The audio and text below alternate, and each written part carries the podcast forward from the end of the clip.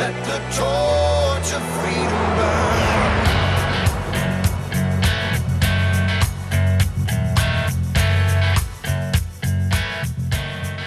Welcome to the intersection of faith and the culture. Thanks for joining us today on Wall Builders. Today is the conclusion of David Barton's presentation opening the Pro Family Legislators Conference.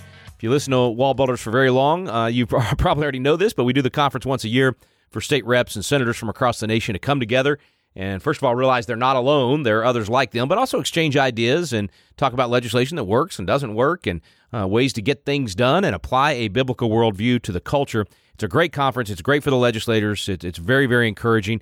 And David's opening presentation, something really everybody needs to hear, especially those legislators that are that are on the front lines. But we know you, as Wall Builders listeners, are also on the front line. You're you're involved, man. We know that our, our listenership is an active active audience, and and uh, we appreciate you. God bless you, and, and we want you to have this encouragement. So if you missed yesterday and the day before, uh, the the first two parts of this three part series. They're on our website right now, so check those out today at wallbuilders.com and and also visit wallbuilders.com for some Christmas shopping. There's a lot of good stuff there uh, that not only gives people a good gift, it gives them the gift of freedom and wisdom, not just knowledge, but also wisdom. So check all that out at wallbuilders.com. Let's jump right back in where we left off. If you did miss those two days, uh, you can go check them out at the website. But let's jump in. Here's David Barton at the Pro Family Legislators Conference.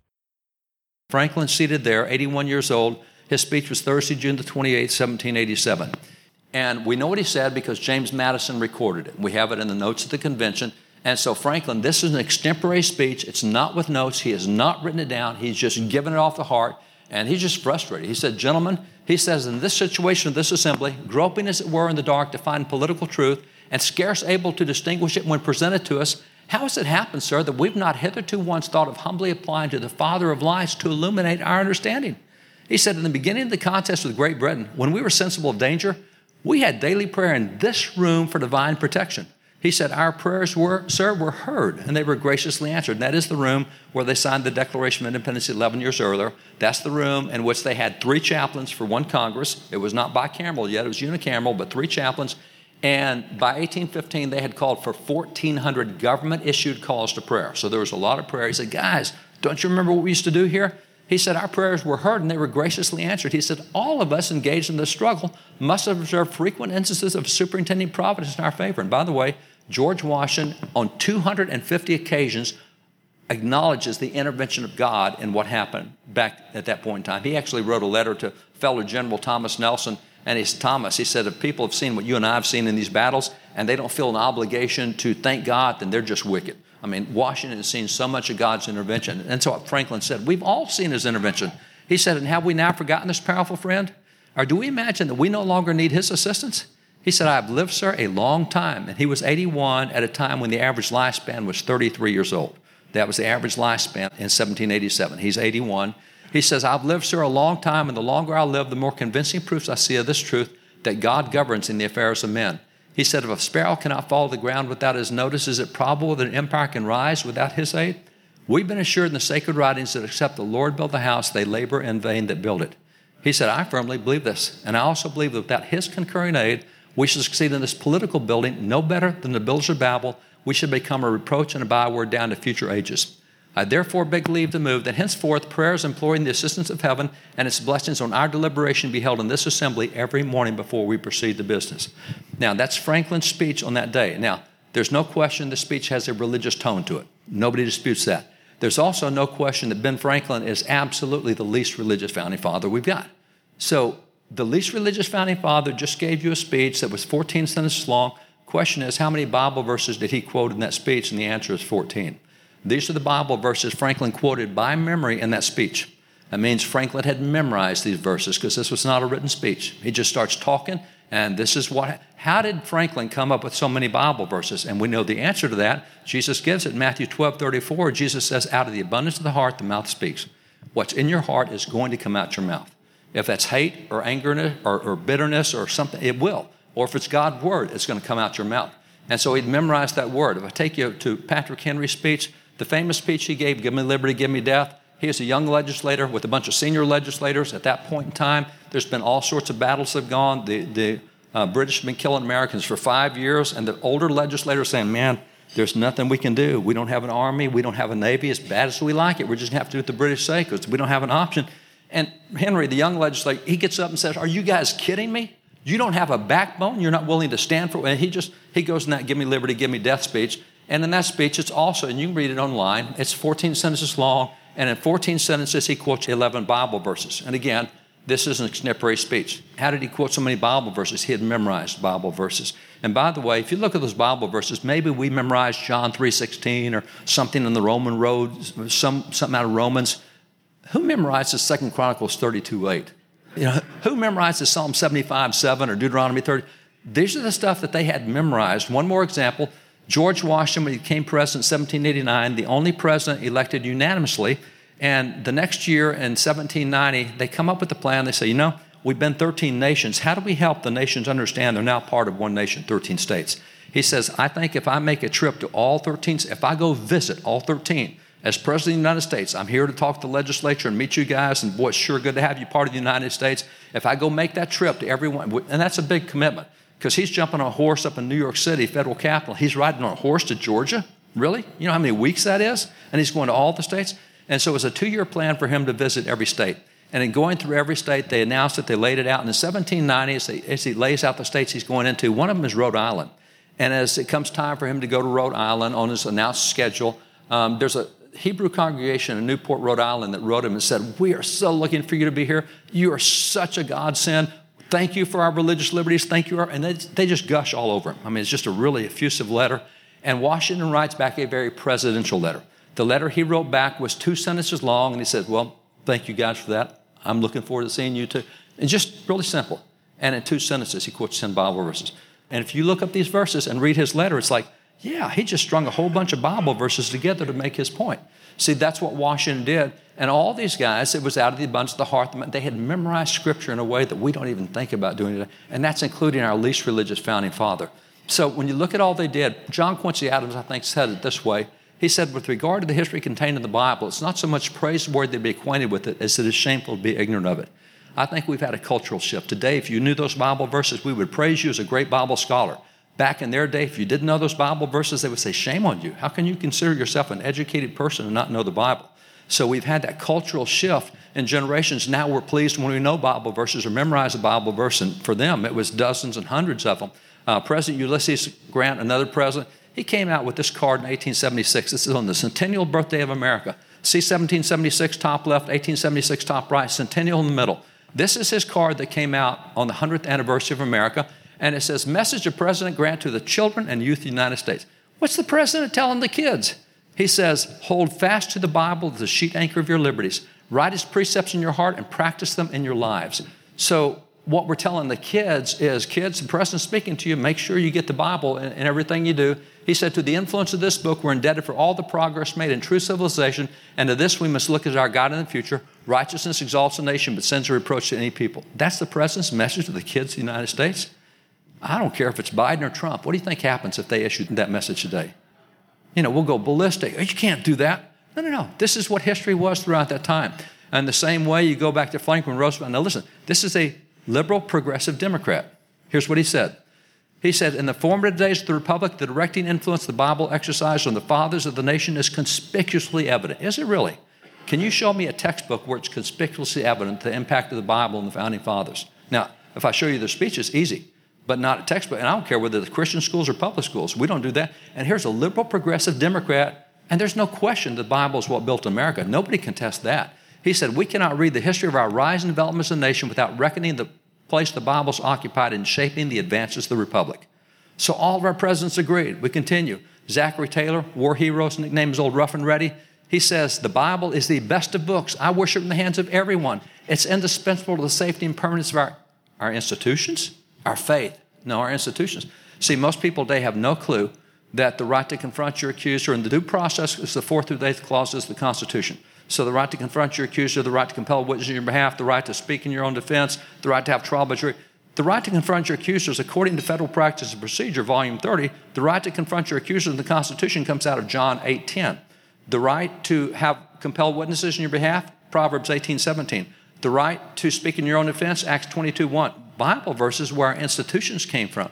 If you take the fact that we have the institution called the free market, which came in America before anywhere else in the world, by 1627, we had the free market system in America. If you read the writings of governors like William Bradford, governors like James Smith, you'll find five Bible verses of what gave us the free market. 2 Thessalonians 3.10, 1 Timothy 5.8, Matthew 25, Luke 19, Matthew 20. Institution of the free market came out of the Bible. Same with forms of government. The Bible has seven different forms of government it illustrates. We chose what was called a Republican form of government.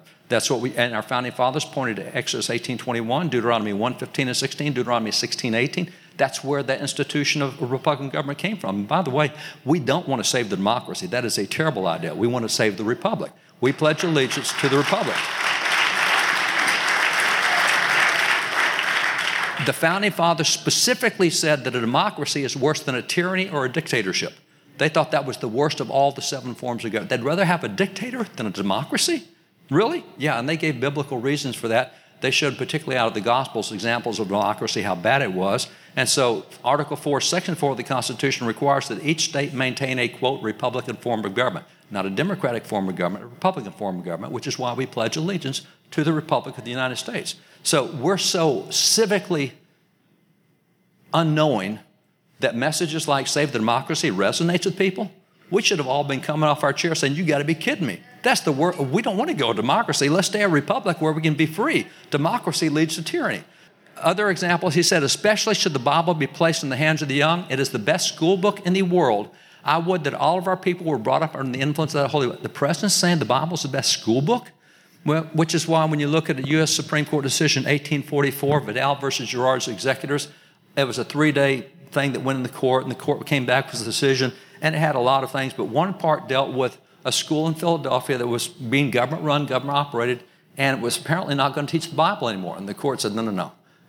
In America, we're not going to have any school that doesn't teach the Bible. And that's a unanimous 8 0 decision in the Supreme Court. And dealing with other issues in Philadelphia, they said, by the way, while we're at it, we're not going to have a school that won't teach the Bible. So that's what the Supreme Court is saying. We certainly didn't get that in our history classes. What we get is what happened in 1962 63. In three cases over a 12 month period, Engel Vitale, Abby and Shimp, and Murray Curlett, the court said, hey, this deal of having prayer and Bible in schools, we're not going to do it anymore. It's interesting. If you read those three decisions, the court itself said that taking prayer and Bible out of schools, they said, was without historical or legal precedent. That's in their decision. They say there's, there's no precedent, but it's time to do something different. Why are we doing something different? Well, they tell you, and as you can read through, you can read through on why they took the Bible out of schools. And as you read, one of the things that the court said was that if portions of the New Testament were read without explanation, they could be and had been psychologically harmful to the child. They quoted Dr. Solomon Grayzel of psychology. They were just following the science, you see, and they're just, just following the science. And this is what science tells us, and this is what Dr. Grayzel, and so we got to save our kids from brain damage. Now, I would argue that our kids have suffered massive brain damage since we've taken the Bible out of schools. We seem to have lost common sense. And by the way, in talking to a couple of Jewish rabbis, I said, Where does common sense? And said, Common sense, book of Proverbs, the fear of the Lord is the beginning of common sense. If you don't have fear of God, you won't have common sense. All right, folks, got to interrupt for just a second here. We're going to take a quick break. Stay with us. You're listening to Wall Builders.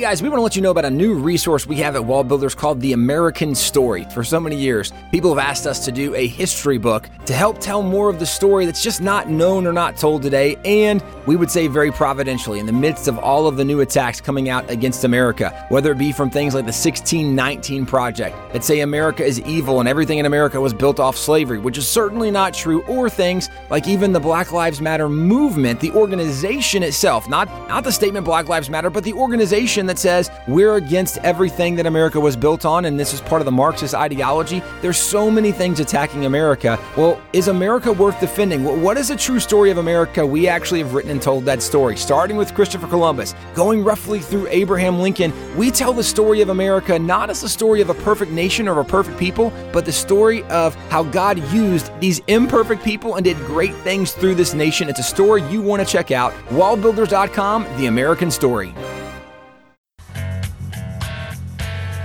Welcome back to Wall Builders. Uh, this is the final program in a three part series of David Barton speaking at the Pro Family Legislators Conference, really analyzing what happened in the elections and where we are as a nation, why we've got to get back to biblical literacy, why it's so important to have those biblical values. And so hang on, we're going to get the conclusion of his presentation at the Pro Family Legislators Conference. So we've gotten to be a non God fearing country and we don't even make sense anymore. And uh, just as an example, we got a ranch out west of here And so out there we got the cattle and the, the, all the cattle herd, and we've got the horses and the pickups and, and all the stuff that goes with it. And I can take, I, you guys may know nothing about ranching at all, doesn't matter. I can take any one of you out to the ranch. I can put any one of you behind that cattle herd, and every single one of you can immediately identify the gender of every critter I've got in that cattle herd. it is, it's not a difficult thing to do. Now, may I point out that two months ago, LGBTQ, which is now LGBTQIA, does a lot of corporate training, was doing some corporate training for a lot of the woke organizations, and they pointed out the LGBTQIA say we have now identified 150 different genders in America. You have lost your brains. See, who's had the who's had the psychological damage? See, when you get away from common sense stuff, and that's where America's gotten, which is why we're buying into all sorts of stuff that doesn't work, which is why right now, here's another product of education 75% of college students say that we need to get rid of the free market system and go to socialism. 49% of millennials say get rid of the free market system and go to socialism. We haven't been teaching who we are as a people or even what made us special or anything else. So, going back to this, Benjamin Rush, founding father, John Adams said out of the 250 founding fathers, the three most notable number one is George Washington, number two is Benjamin Franklin, number three is Benjamin Rush. This guy signed the Declaration, ratified the Constitution, served in three different presidential administrations. He started five universities called the Father of Public Schools under the Constitution, started academic education for women. He's the greatest physician in American history. He's called the Father of American Medicine to this day. He trained the first black physicians. He started the Abolition Society, first in America, ran the National Abolition Movement, started the first Sunday School movement in America, started the first Bible Society America. Guy's unbelievable. And in the piece that he did that caused him to be called the Father of Public Schools, he said the Bible when not read in schools, is seldom read in any subsequent period of life. This is where America is today. We've seen the, the Bible reading plummeting. It takes a lot of effort today to read the Bible. It used to be part of schoolwork. When you look at stats right now, only 9% of Christians read the Bible on a daily basis. It's hard to be a strong Christian community when you're only getting less than one meal a day, when only 9% are getting one meal a day. It's hard to be a strong Christian community when you have that. And specifically here, only 6% of Americans have a biblical worldview. So only one in 16 Americans can actually put a Bible verse to policies that's going on, whether it be due process or whether it be free market or whatever it is. There's so much the Bible talks about that we don't even know about today. And so the difficulty we have is it was not always this way. Um, every one of you in your states will have official state records for when you were a territory or a colony, if you're from the 13 colonies, and you'll have official state records for when you became a state, and you have educational records. We have a ton of those records. Um, we have 160,000 items in the collection, uh, items that, that for, from Columbus all the way through the Bible that landed on the moon with Apollo 14. We've got 120,000 items from before 1812. I can show you the school records from back in the day. I could take any state, but I want to take New Jersey for a minute. New Jersey, I want you to see the public schools in New Jersey in 1816. This is the state report for New Jersey in 1816.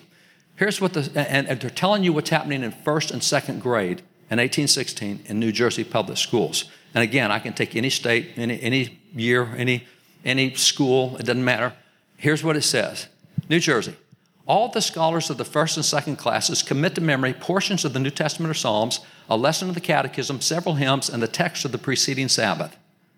First and second graders in New Jersey are memorizing that. And by the way, what is the text of the preceding Sabbath? Whatever the preacher talked about on Sunday, we're going to memorize all the verses he mentioned. So, whatever verses he mentioned, that's the text of the preceding Sabbath. But they did point out there was a kid that was really sharper than the rest of the kids. They said one of the scholars has committed to memory the book of John, the first 30 Psalms, together with the 119th Psalm. We're talking first and second grade public schools in New Jersey. And that's a pretty sharp kid. Now, the rest of the kids weren't that smart. It says the majority have committed to memory the Gospel by John. See, every first and second grader in New Jersey memorizes the Gospel of John. But we did have one kid who added 30 verses out of Psalms to it and Psalms 119, but everybody does the Gospel of John. I don't know that I've ever met an adult in my lifetime who's memorized the Gospel of John. And that's first and second grade public schools in New Jersey, in America. No wonder Ben Franklin could quote so many Bible verses. No wonder the founding fathers just flowed out. No wonder policy was so easy when you knew what the Bible said. See, this is where we have to put effort into it now, and it's worth the effort. So, Benjamin Rush, going back to him, this is what he said about the Bible in public schools. This is where biblical, and this is what this is what I think is the biggest problem we had with this election. Let me just be real blunt here. Go, going to God's institutions, we're illiterate about them. Now, we know that God created three institutions He created the family and government, He created church. Everybody agrees with that. I don't know of a Christian that disagrees with that. Now, family, Genesis 1, 2, 3, made Adam made Eve, they had children, God blessed it. Government, Genesis 9, um, and, and in Genesis 3 and 4, Cain kills Abel, and then the whole world goes down from there, and then the rape and the pillaging and the murder and everything comes in. God says, okay, let's have a flood, wipe it out, we'll start again. When Noah gets off the ark, God gives him in Genesis 9 what are called the Noahide laws, the first seven civil laws in the history of mankind. There's no record in secular history or religious history prior to those seven laws that Noah received, the Noahide laws. Noah, here's what you do with murderers. Noah, here's what you do with thieves. It's civil law. So that's God's institution. He gave the first civil laws. And then you have the church we know so much about that, and we can even see back in the book of Exodus the type and shadow, because God has the congregation, they have a, a, tabernacle, and they worship together. It's a joint worship. We, we got that all the way back to Exodus. So, what happens is most Christians know a fair bit about family and church, but not nearly as much what the Bible says about government. We used to know it in previous generations. If you look back to the time of the founding fathers, um, researchers at the University of Houston have documented that the single most cited source when we wrote the Declaration was by John Locke his two treatises of government. That was the single cited source. Matter of fact, Richard Henry Lee, a signer of the Declaration, who made the motion that we separate from Great Britain, which led to the Declaration, he said, We quote, we copied the Declaration out of Locke's two treatises of government. So that's the book where it came from. Now, that book, we have, we'll try to let you see one tomorrow, the originals. It goes back to 1690. It's less than an inch thick, less than 400 pages long, and it references the Bible more than 1,500 times to show the proper operation of civil government. Ask theologians today how many Bible verses they can list on civil government. You might get eight or 10. You're not going to get 1,500. So, for what reason do we think that government's a secular institution when there's 1,500 verses referencing that in, just in Locke's two treatises? So, what's happened is because of that, we've gotten out of the government area. We don't do as Christians, we, don't, we become two thirds Christians. We do church and we do family, but we're not very good at about doing government. And we've got to get out of that thing about leaving government out, and we've got to get back to being a three thirds Christian. See, this is where we keep up with voting stats in, the faith community, and they're really, they're really low. They're about the same like every other American. Uh, what we've got is 26% of American adults voted in this last election. Th- three out of four did not. So what you're looking at, 26% voted, it takes half that to win. That's one out of eight Americans chose the winners on last Tuesday night. So by and large, we're just not an engaged community, and that's, that's the national stats on it. So going back to knowing all these, we've got to become a three-thirds Christian. And Benjamin Rush, we talked about him earlier. He's called the father of public schools under the Constitution. This is some of the best ammunition we have right now for why we're starting to see churches get involved at the local level. And we find that if we can get involved in the school boards, we can move them on up to everything else. But you got to start with the local level, and they get wins, and they like that, and they move up.